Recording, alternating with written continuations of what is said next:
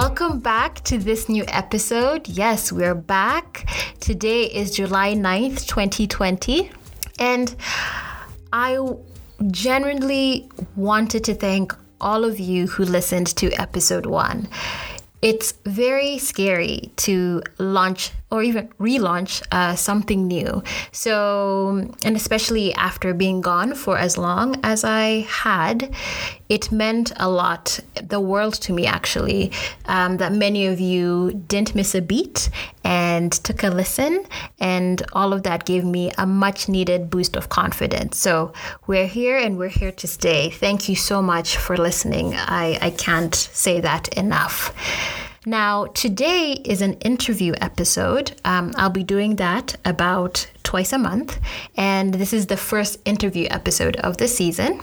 I decided I wanted to talk to someone who I had talked to before and who I admire and who I felt I could really have a great conversation with. And so I spoke with my friend Patricia Wanjala of Trisha's Naturals, which is the largest online community of natural hair, definitely in Kenya, definitely in East Africa, and I might even say the whole continent. Uh, Trisha has really built a beautiful community. Um, if you're African and went natural in the last decade, you probably know Trisha's Naturals, uh, which since its launch over 10 years ago has grown its Facebook group to over 169,000 members, and that's just the Facebook group alone. Its founder, my friend Trisha, is a mother, a journalist, a teacher, an herbalist, and as you will hear throughout the interview, she's a woman of very many talents, very, very many talents. So, what can you expect in this episode? We are going to talk about how Trisha is expanding her brand to beauty products and even a festival. And one thing you will hear for sure is that she has put in 10,000 hours to get to this point. You will see the amount of work and expertise she has had to build over time to create what I think are pretty top notch premium beauty products for African women. I love it so, so much. Also, we might have a fun giveaway at the end of the episode, so stay tuned. Trisha is very generous. And then also, Trisha is the first guest to try my new segment called I Know What I'm Doing, which is a play on uh, the name of the podcast, of course. And this segment is a chance for my guests to talk about something they're really, really good at. So I'm excited to jump into that this episode. And finally, before we start listening to my conversation with Trisha, I'm going to ask you a favor. I'm going to ask you to please subscribe to the podcast wherever you're listening. It could be Apple Podcasts, it could be Google Podcasts, it could be Spotify, even YouTube. I do not care. I would love it and appreciate it if you could subscribe to the podcast so that whenever a new episode drops, you will get a quick reminder of um, all the great stuff that I have coming your way in the next few months. So please subscribe. And on that note, here is the interview with Trisha. And of course, I'm so excited to have Trisha with me today. Trisha, welcome to my podcast. Thank you, Paula. It's a privilege to be here with you.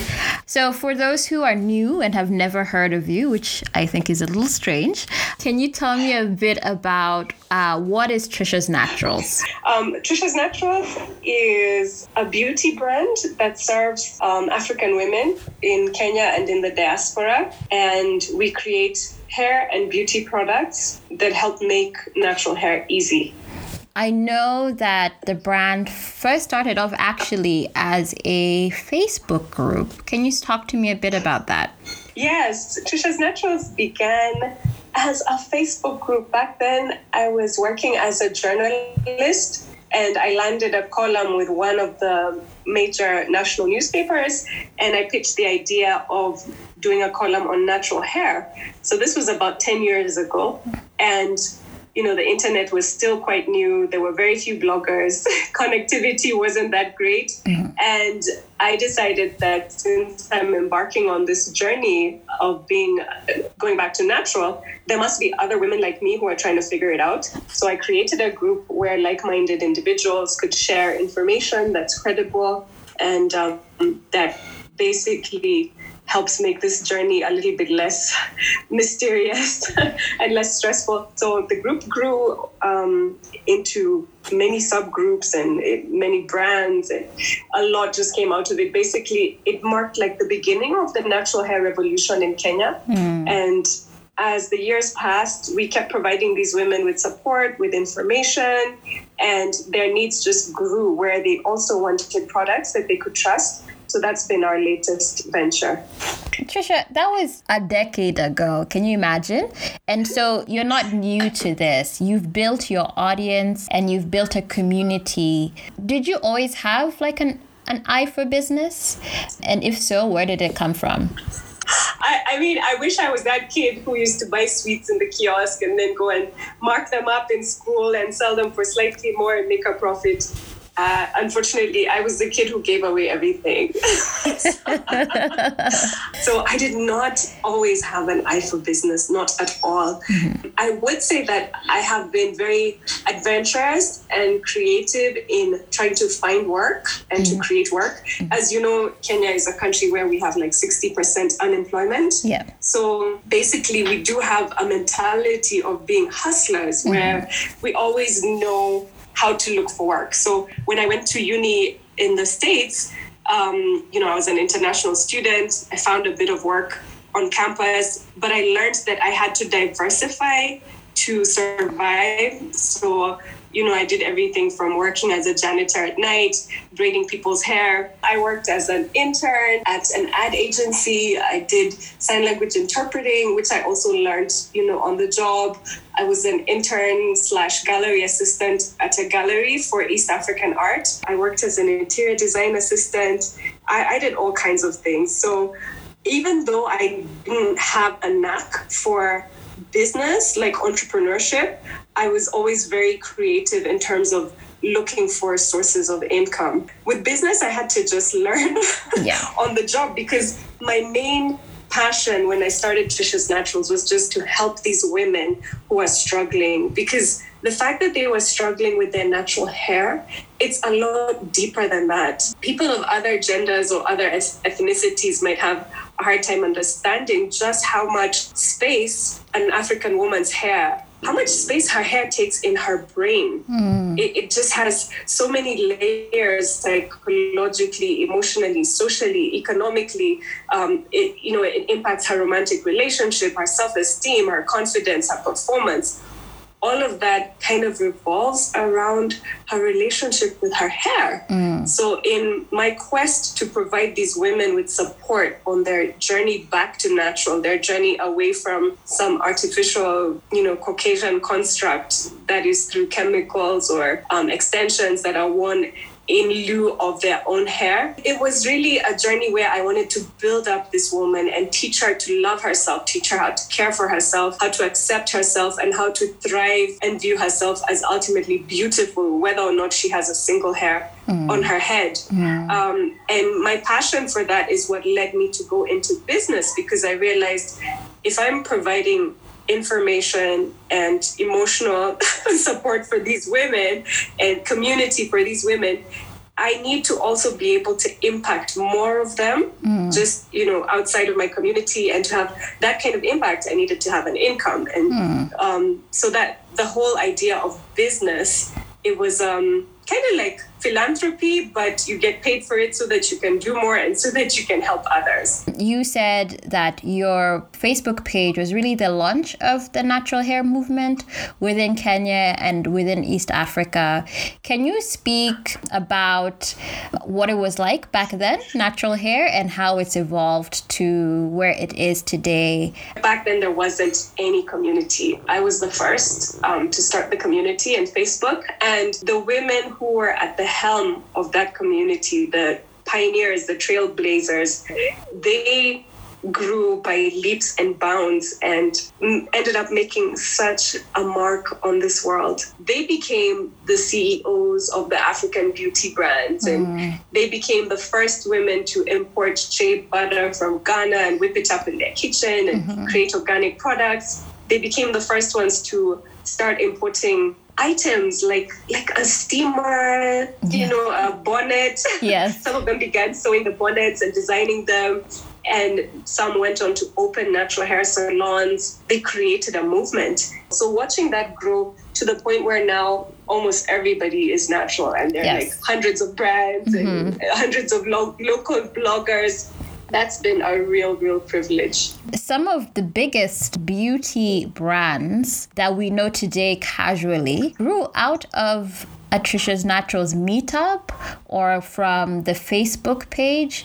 Um, and it's so fascinating, just the economics that has come out of Trisha's Naturals, whether it's entrepreneurship, salons, products, import, export, influencers, influencers, right? Yeah, uh, but can yeah. yeah, but can you actually speak to some of the, the the brands that have come out from the Trisha's Naturals community?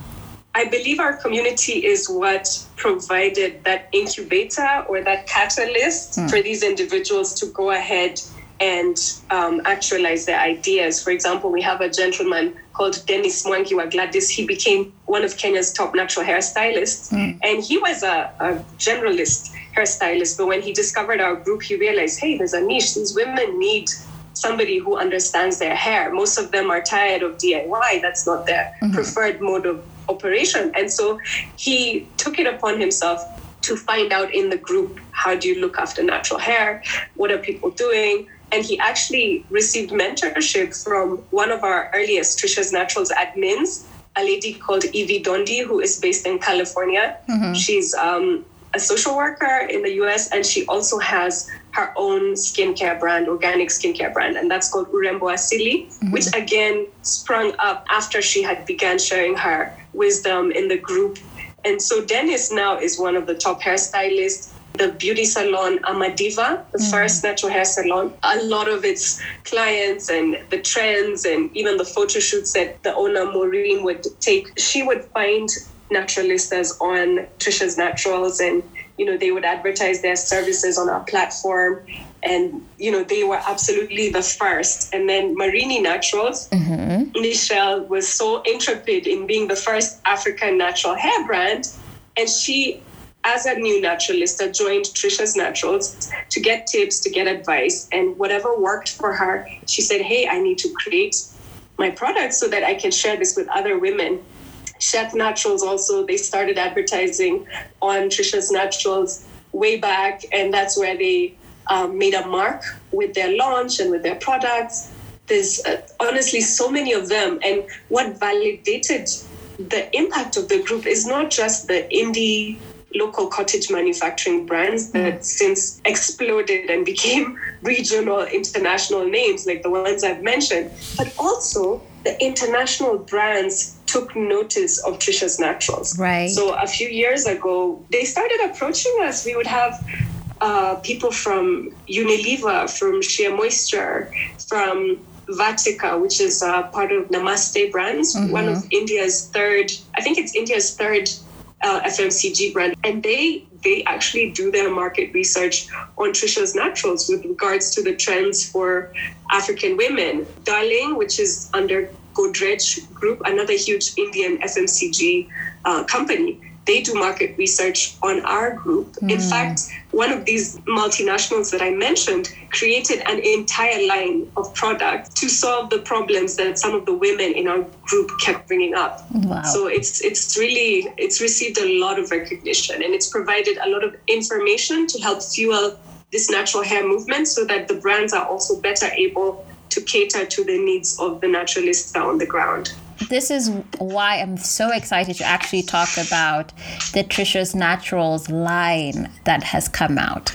So before we get into that, I want to ask why move from content to now doing product? Content was my comfort zone for a long time again because of my writer slash journalist background. But in the end, we had to pivot, we had to switch because there is so much content now available on mm. the internet. It's very different from a decade ago when there were only like three blogs. Nowadays, there's like hundreds of thousands of natural hair blogs mm-hmm. and YouTubers. So I would say that field got a little saturated, but the gap was that since this natural hair movement is really a gravy train, brands were spying a need, a big niche in the market, and they were very keen. Not all brands are opportunistic, but generally we're in business to make money. Right. So the, there was a lot of brands that would come out with products that promised, you know, this or that,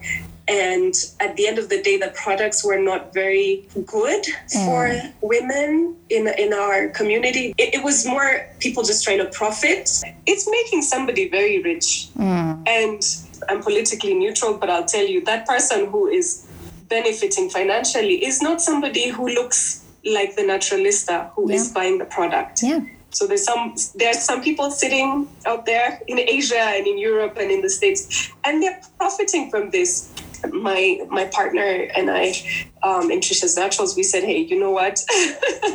Let's do this. Let's just try and make some products that actually work, some yeah. products that actually provide a solution that works for these women.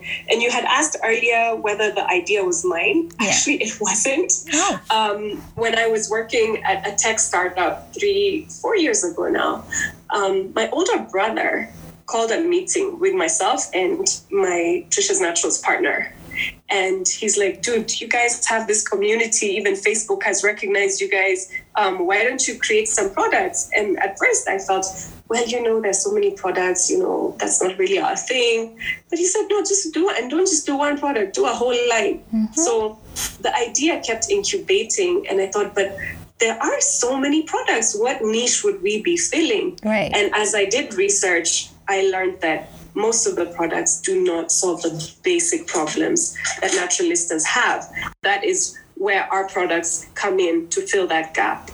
So your your USP, your unique selling point is the products actually work. Right. Yes. If they are used correctly, you have to understand how to use them. And for that reason, we combine our products with a lot of education. Okay. We, we give a lot of consultation for the naturalistas. And when we do partner with stylists, we have some salons who stock our products. We make sure we educate them on how to use them and what kind of hair and all of those things because again misinformation often leads to the poor results that people have struggled with. Right and educating is also an extra cost. Absolutely. It's okay. it's definitely an investment. It's a sacrifice. We be selling to them and I tell you, I have spent hours and hours on the phone with these customers. I even have a special WhatsApp group for them because before they buy, they need to know and yeah. they need to understand. So they'll call you. Even now on our website, there'll be people will be searching for a product and then they say, Well, let me call customer service. So then our customer service colleague texts me and says, oh, Hey, this lady has a ton of questions about her hair. Can she call you? I say, Sure. And I end up giving hair consultations for 20, 30, 45 minutes mm-hmm. to these ladies. And some will buy the products, others will not. But it's just part of what we've been doing all these years on Trisha's Naturals. And now we're doing it offline, where we're providing education for the consumers and the stylists. Um, so let's talk about the line. Can I just say I'm proud of you because I knew you, you were I knew you were working on something, but when you see the full line, there's so much intentionality behind it. Can you tell me how many products you have and the range of products that you have? I believe we have 14 products right now. Mm-hmm. And those are 14 SKUs, and the range we have um, body and skincare, and then we have a Sister Locks range, including a multi-purpose moisturizer for all kinds of kinds of locks, and we have hair revival range for people with loose natural hair, but a lot of the products also multitask, so they work for relaxed hair and um, multicultural hair. So we have some Caucasian clients and other curlies and even Asians who enjoy using our products. And lastly, we have one which the boys also like, which is our hairline restoration serum, which is specifically designed for hair loss and alopecia, like male pattern baldness. All of these can be found on the Trisha's Naturals website, which I will share in the show notes.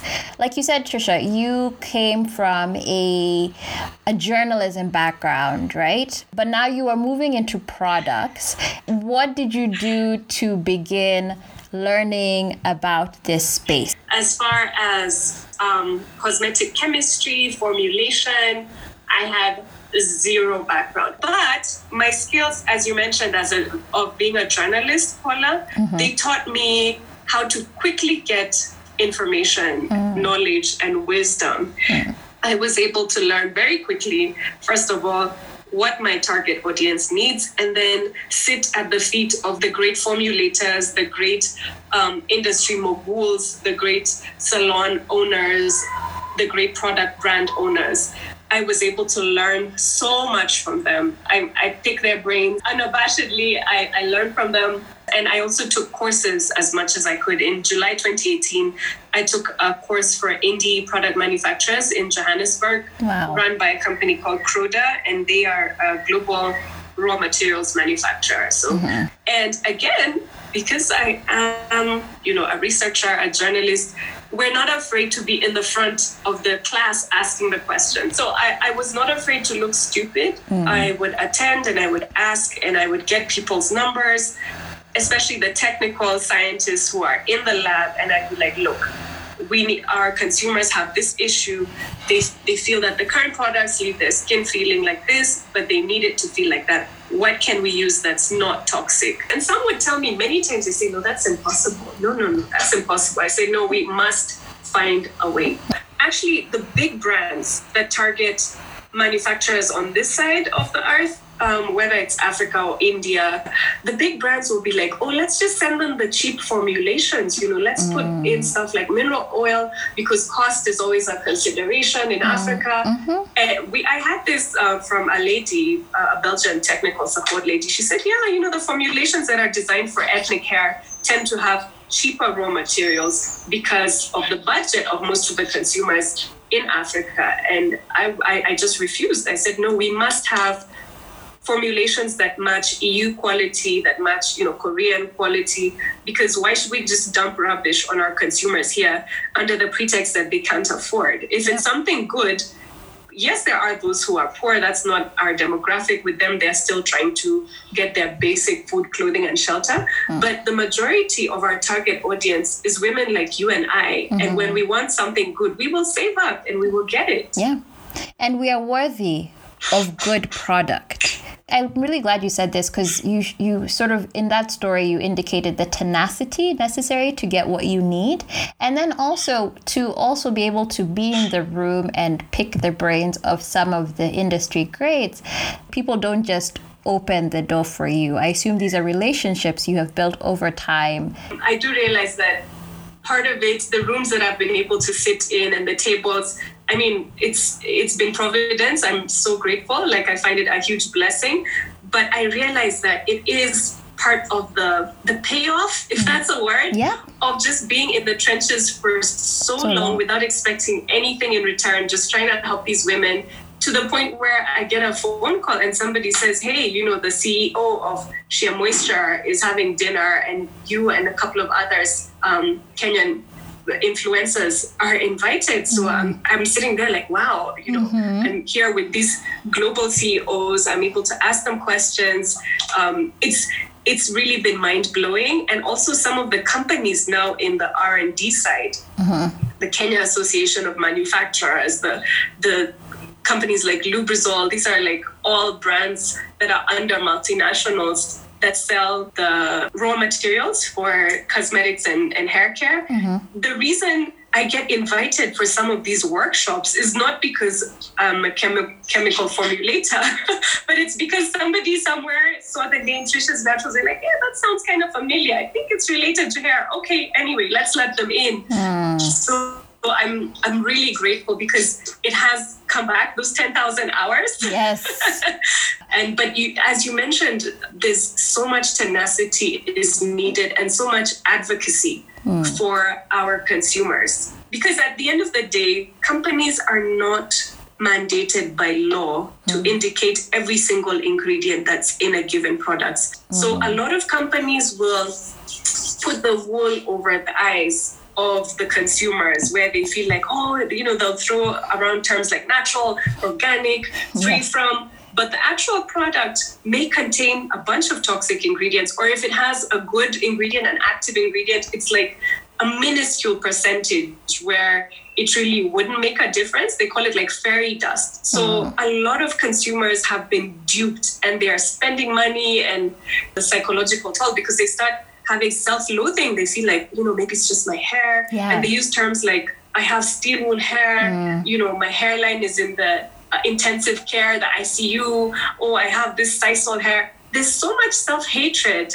Mm. But really, I feel that ultimately the consumer and especially the consumer uh, of color is is sometimes um, an unfortunate dupe uh, as in they're a victim of very clever marketing that's made that's agitated their problem or their perceived problem and made them feel like the solution is out of reach. Mm. So, just in line with that, the, the tables where I've sat, the research I've done, the brains I've picked, I, I learned something. And it's something that this guy called Tai Lopez says. Mm-hmm. He says if you're playing a game of poker, if within 10 minutes you can't figure out who's the sucker in the room, 10 minutes into the game, then guess what? You're the sucker.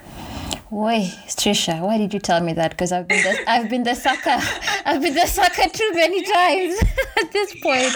yes, if you can't figure out who's the sucker, then mm. you're the sucker. And I, will quote also Ikal Angelei, who's um, in in Turkana, and she's an advocate for human rights and environmentalists, especially. Mm. And she says, if you're not at the table, you're on the menu.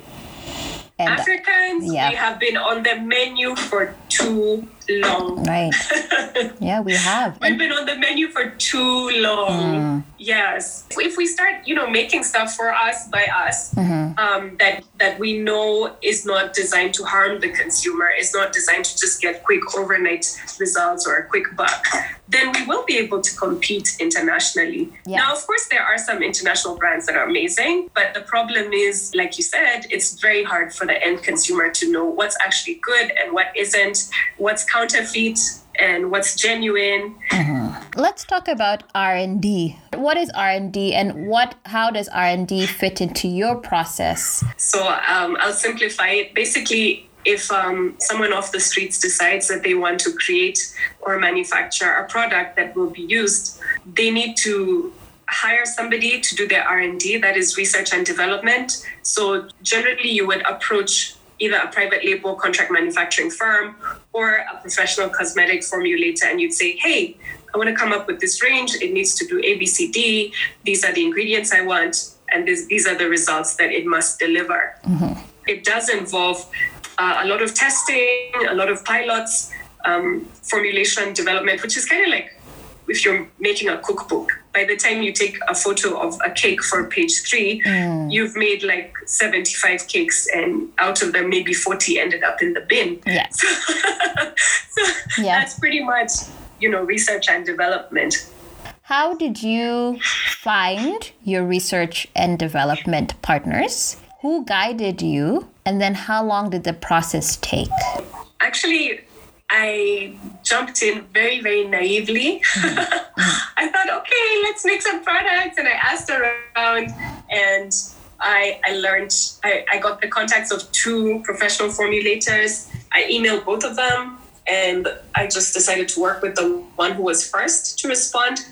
And he's the one who kind of took me by the scenic route because I said, okay, dude, I want to create products. I know nothing about this. So I just want to outsource everything to you. Tell me how much your costs are. I'll give you the deposit and um, I'll create the brief. So there's a, a product brief that you create for your formulators. It has all the, the details of what you're trying to achieve and you know send me the samples when they're ready and tell me how much it will cost to manufacture so this guy was like well okay, so here are the formulations, but I think you should know more about this. So he's the one who sent me to South Africa for training. And I was like, okay, yeah, this is very nice, but I don't really need to know this stuff because you'll be doing all the formulating. So when can we start? Anyway, dude got into politics.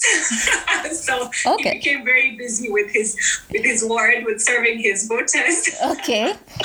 and, and, he left me holding the baby. He's like, there are the formulations and here are your samples. So, you know, just mix them up. So I set about looking for more experts and, you know, we, we hired another formulator and she was great, but she was on her way out of the country. She was emigrating somewhere else. So she sent me formulations and a few samples. So again, I was left holding the baby because the R&D process takes a lot of testing. There's, yeah. There are lots and lots of tests, you know, for the regulations, if it's KEBS, there's consumer trials. You need someone to hold your hand. In the long run, I didn't find a partner to consistently hold my hand.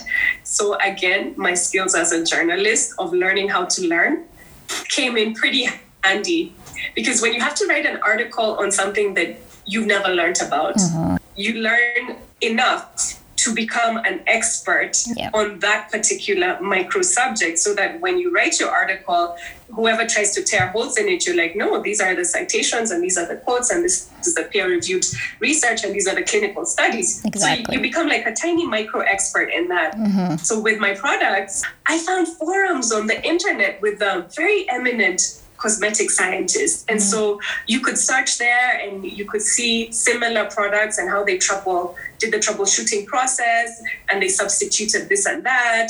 And I, I just I was so blessed because I found all this information that not very many people know where to find. Mm. And that way I ended up making a lot of my products myself. Mm. It reached a point where now that I found uh, a fantastic private label manufacturer who released our Miracle Mask Deep Conditioner. Mm-hmm. Uh, we just found them late last year, and we found them at one of these cosmetic formulation um, seminars. And the guy is, he's like, my husband and I laugh about it because he's like a mad scientist. He's mm. in the lab cooking up stuff and he's so passionate. so I said, dude, you can make my product. I needed to do A, B, C, D, and I wanted to have this and this and this. Mm. And he delivered over and above our expectations.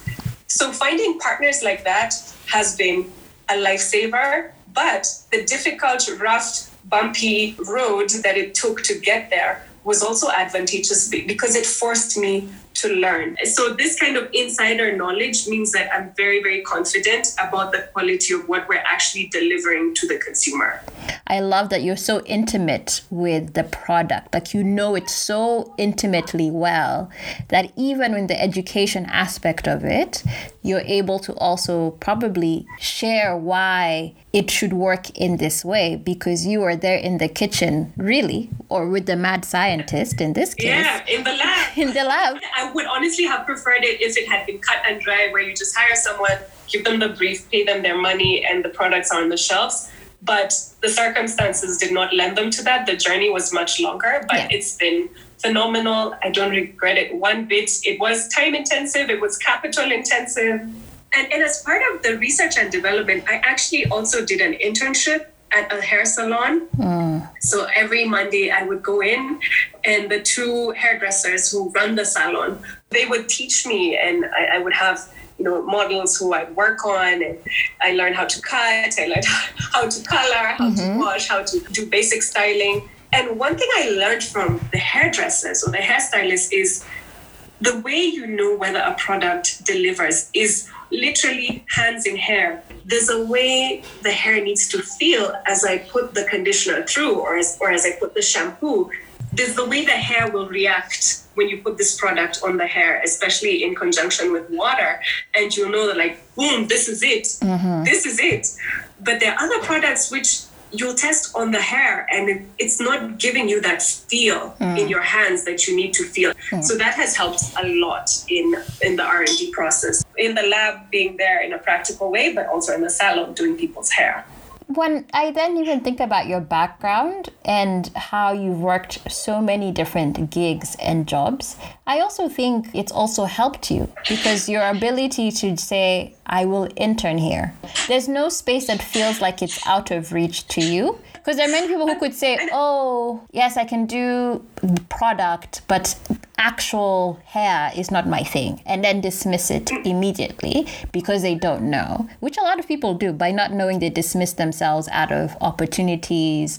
You seem very okay with not starting from not knowing. Yeah. I actually became comfortable with this whole for dummies label. you know the book series yeah, for dummies. Yeah one of the jobs I worked was a sign language interpreter. Mm. And in that job, you have to be so adaptable. Today, the agency will say you're working at the Department of Agriculture and you have to go and interpret a seminar on, you know, the hybrid locust in sub-Saharan Africa. So you literally have like, I don't know, 20 minutes to prep enough so that you can stand there and convey these ideas in a different language mm-hmm. without looking like a charlatan. Yeah. And I would be I would be called to interpret IT classes um, at like the local universities, commencement ceremonies, you know, all kinds of random stuff. And I had no background in these topics and you, you learn to just be very quick at getting just enough information to get by where you don't look like a complete idiot mm. so yes that humility it had to come um, not not because of being a humble person but because you gotta eat yes so, so part of my profession was you know you go in there you know nothing but within a few minutes you have to kind of know who to ask and mm. know a little bit of what's going on starting from zero and being okay with being a dummy um, at 40. Yes, I just turned 40, and I feel like I'm such a late bloomer because I'm learning so many skills from scratch. And I'm thinking, oh my goodness, you know, I wish I was 22 when I was learning this. But I've learned to enjoy the process. I love to learn. I'm somebody who's a lifelong learner, mm-hmm. and I just I, I, say, okay, this is a challenge. I don't know how to do this, but where do we start? How do we get this skill, or who can we ask? Um, I think that's that's been really good, and it reminds me of this book, The Forty Eight Laws of Power. Mm-hmm. I think it's by Robert Greene or something. Mm-hmm. And um, apparently, the author or the protagonist is somebody who was meandering through life. Like he went to uni and he got his general degree. He didn't know what he wanted to do, but he had an idea that he wanted to write a book, but he wasn't a very good writer in his own opinion. So he got a job at some farm and then he got some random job, you know, in a cafe. And he went through like all these different random low paying um, jobs while he was trying to get his book out. And he just had this writer's block. He couldn't get his book going. Long story short, when he finally wrote down his book, The 48 Laws of Power, it just flowed from him. Like, mm. you know, you touch the keyboard and you look up, and six weeks have passed and you have an 800 page manuscript. And the book became a bestseller. And in that book was all the micro lessons that formed these laws about human nature and about human interaction. He said that this meandering, this late blooming was actually preparing him for his masterpiece. And I found his story so encouraging because as a late bloomer, I can say that, yeah, it may see, you may feel like you're just like wasting time and, you know, moving through aimlessly in your life, but it's actually preparing you for something amazing, something that's going to have a phenomenal impact. And you're essentially running an e-commerce website. So, um, how do you, how are you getting your product into basically into people's hands now that the the line is is out? It's been organic. We, we started with friends and family. We started with um, craft fairs and then some of my trusted hairstylists who do my hair, they were like, oh, you know, how come your hair doesn't have buildup or whatever? I said, oh, I use my clarifying shampoo. Okay, can we have a few? We can try it with our clients. So they became my distributors mm. and also people would refer one another through word of mouth so i just started by selling on whatsapp which is what most kenyans do mm-hmm. kenyan hustlers mm-hmm. gotta love them and the shop Trisha's naturals is run by a third party company called Mzizi. So this uh, portal is really amazing because I just upload my products and the stock, and they handle all the sales. Wow. So they just take a percentage at the end of the month, but they're kind of like Amazon hmm. because a lot of small businesses are hosted on Mzizi, even if they use their own name. And so the writer comes from Mzizi, picks the products from our warehouse, and distributes them to the customers. So it's been really awesome. And last year, you also put together an amazing natural hair care and beauty and health festival in Nairobi, which is also part of the expansion of the Trisha's Naturals brand. What was the thinking behind putting together the festival? It was again give the people what they want. Hmm. the women in our group over the years and months developed such close bonds. So in our group, we have 100 and you know 67,000 or 200,000 across social media, and these women have been watching each other as they share on their journey. So they are each other's influencers, and they mm. wanted us to provide them with a forum that's more than just online, more than Facebook, more than Instagram. They wanted to meet one another. It was more just giving them what they wanted. They wanted information, we gave them. They wanted community, that's what we provided. And they wanted um, products or practical solutions. So that's what we are providing them now. So, can I ask how has the business been affected during the height of COVID and how you're managing? Uh, absolutely, all businesses have been affected um, negatively because you know Trisha's Naturals. One of our income streams was marketing from our partners. All of that got um, removed. It, it was completely shelved because again, advertising budget plummeted. So that hit our bottom line. So COVID definitely hit in that our income streams narrowed. So we did have to pivot. We didn't have the cash in hand. This money that was to come, it didn't come. So we said, okay, um, let's just forget about that. But what assets do we have and what projects are we working on? How do we accelerate those products, I mean, mm-hmm. those projects, so that we can launch as soon as possible? Mm-hmm. So, in a way, COVID presented us with an opportunity because all of a sudden we didn't have the competition from all these big brands that have the marketing muscle and the Yeah. events and the mm-hmm. activations in the malls and the stores. Everybody was just online just like we were. And that actually gave our team courage to not um, procrastinate any longer. You know good enough is good enough. We we brought this thing up to the point where it's 90% 85% let's launch. You know because like with um, one of my favorite um, encouraging points is um, bill gates. You know he launched windows 95 back in 1994 or 1995 but every week it has an update. So that means it wasn't perfect when he launched it. Mm-hmm. Right. it keeps being updated. So i said hey you know we're almost there. Let's just launch and we can perfect it as we go. Covid gave me that courage because i, I realized that okay there's a big opening. There's a big gap that's opened up. And these women they're now having to do their hair at home. They can't just go to their stylist since the mm-hmm. salons are some are closed down and everyone's afraid of corona. So what are they going to use when they're in their homes? I said okay let's get these things out and let's just start selling them. In this journey that you've been through, and it is a journey, what's been the hardest part to learn for you? And then also, what has come easily for you? the hardest part to learn has been a lot of the technical stuff. Okay.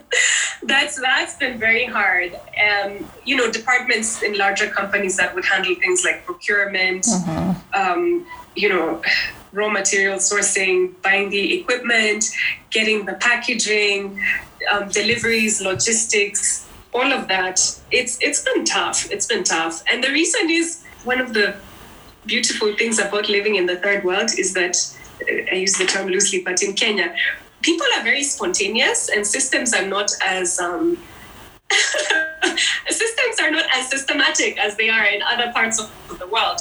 So it, it does create a bit of flexibility, which is good for a small business. But at the end of the day, there's so much uncertainty and just learning how to maneuver and constantly keep recalibrating when this doesn't work out. That's not available. This is out of stock. That is, um, you know, no longer like there's there've been so many roadblocks when it comes to something simple in ter- like just getting what you need to put your products together.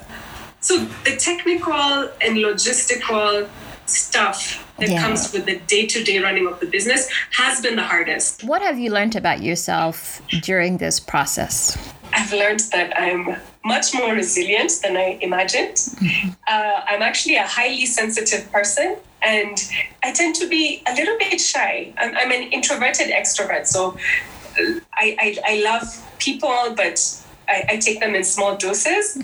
But with running this kind of business, you have to be on, you have to show up as much as you can for your stakeholders, for your community, for your team, for your suppliers. So that's that's that's been uh, interesting in that I've learned that I'm able to to adapt in order to meet people where they are and solve their problems. Uh, as I mentioned to you, I'm starting this new segment uh, called I Know What I'm Doing.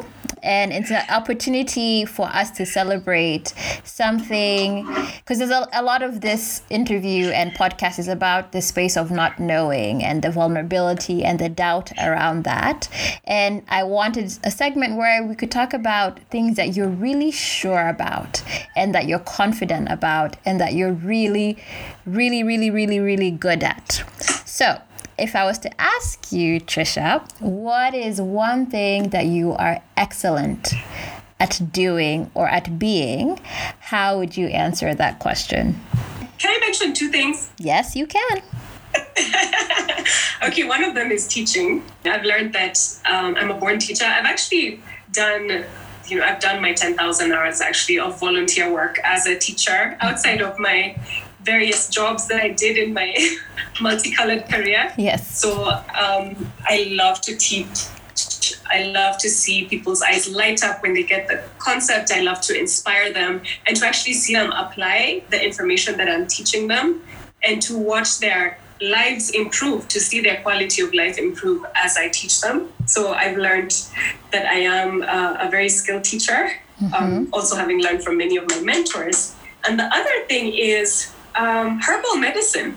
Mm, yes, you are very good at this. Please tell tell me more. No, I know this about you, but I want I want everyone to hear this expertise about you. Yeah, and it's it's just a skill I picked up out of necessity, and I didn't really think I was that good.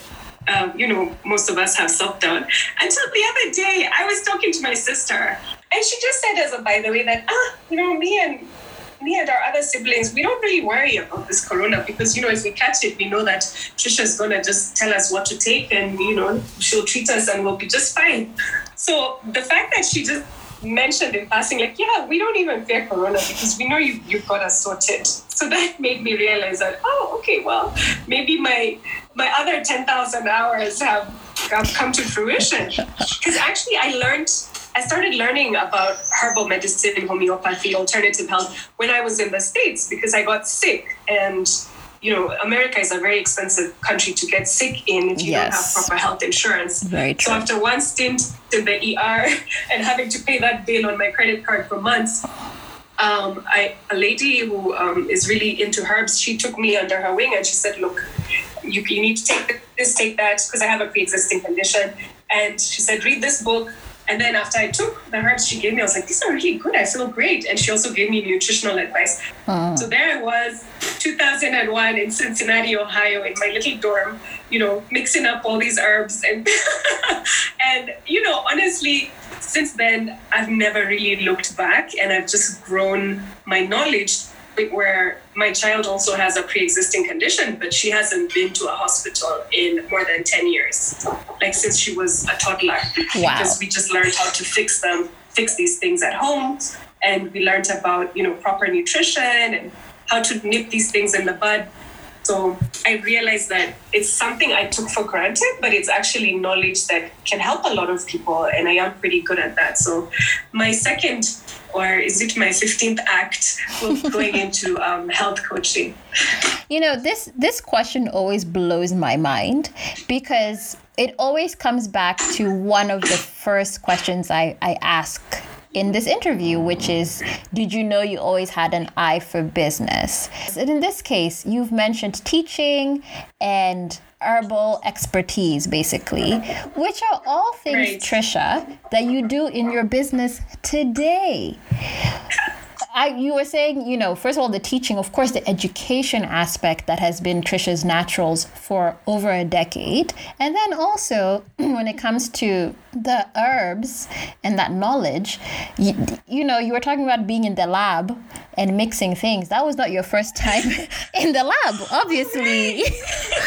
obviously not. You've been doing you've been doing this for a while. We just need to connect the dots completely. Oh um, yeah, I didn't realize that. Now, can you let everyone know where they can find Trisha's Naturals online? So, um, you, you all can find me at Trisha's Naturals. I'm on Instagram, uh, Facebook, at Trisha's Naturals. You can go directly to shop.trishasnaturals.com and feel free to follow me on Facebook or Instagram, Trisha Wanjala. And I reply all the DMs. So if you have any questions or if you need hair consultation, please go ahead and hit me up. I am here to serve you just as I've been serving my community for all these years. Amen. Trisha, thank you for your time, your energy. Always such a pleasure connecting with you.